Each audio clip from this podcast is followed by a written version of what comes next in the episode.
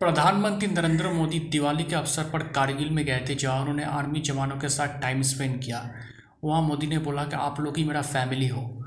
उन्होंने और भी बोला कि भारत जो है, शांति का प्रतीक है, भारत का भी युद्ध नहीं चाहता। लेकिन अगर कोई सिचुएशन ऐसा आ जाए तो डेफिनेटली हमारे आर्मी मुँह तोड़ जवाब दे सकता है।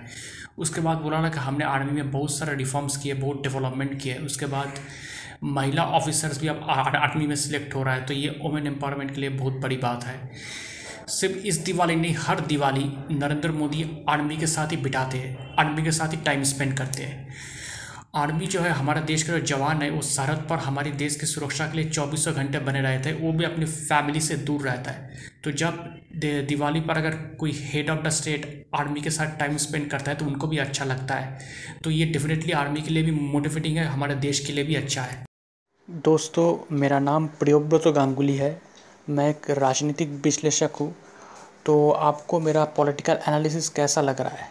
अगर आप मुझे, मेरे एनालिसिस के बारे में या मुझे कोई का कमेंट करना चाहते, कोई मैसेज सेंड करना चाहते तो आप मुझे ईमेल कर सकते हैं। मेरा ईमेल आईडी आप देखना, मेरे प्रोफ़ाइल पर है Mishti Maan nine at the rate of Gmail dot com Mishti Maan M I S T I M double A N nine at the rate of Gmail dot com शुक्रिया।